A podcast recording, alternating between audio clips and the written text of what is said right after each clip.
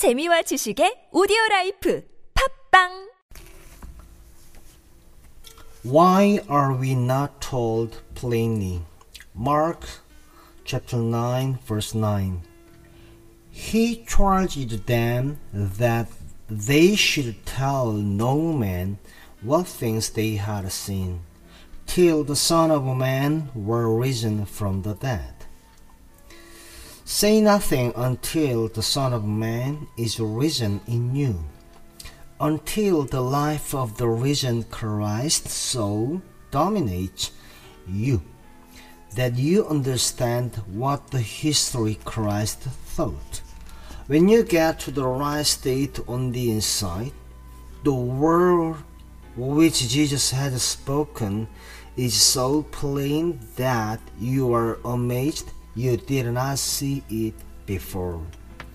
You could not understand it before. You were not in the place in this position where it could be borne. Our Lord does not hide these things.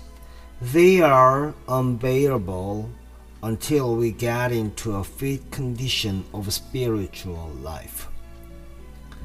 I have yet many things to say unto you, but ye cannot bear them now.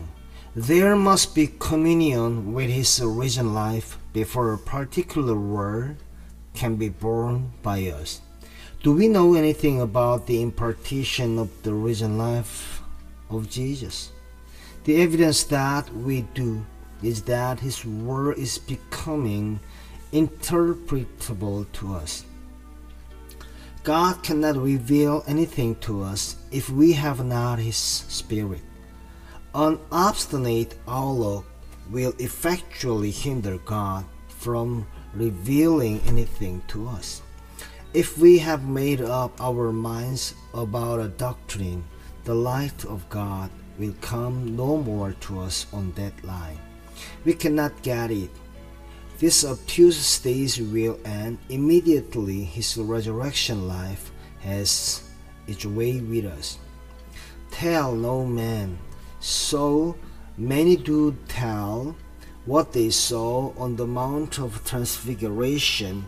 They have had the vision and they testify to it. But the life does not tally with it. The Son of Man is not yet risen in them. I wonder when he is going to be formed in you and in me.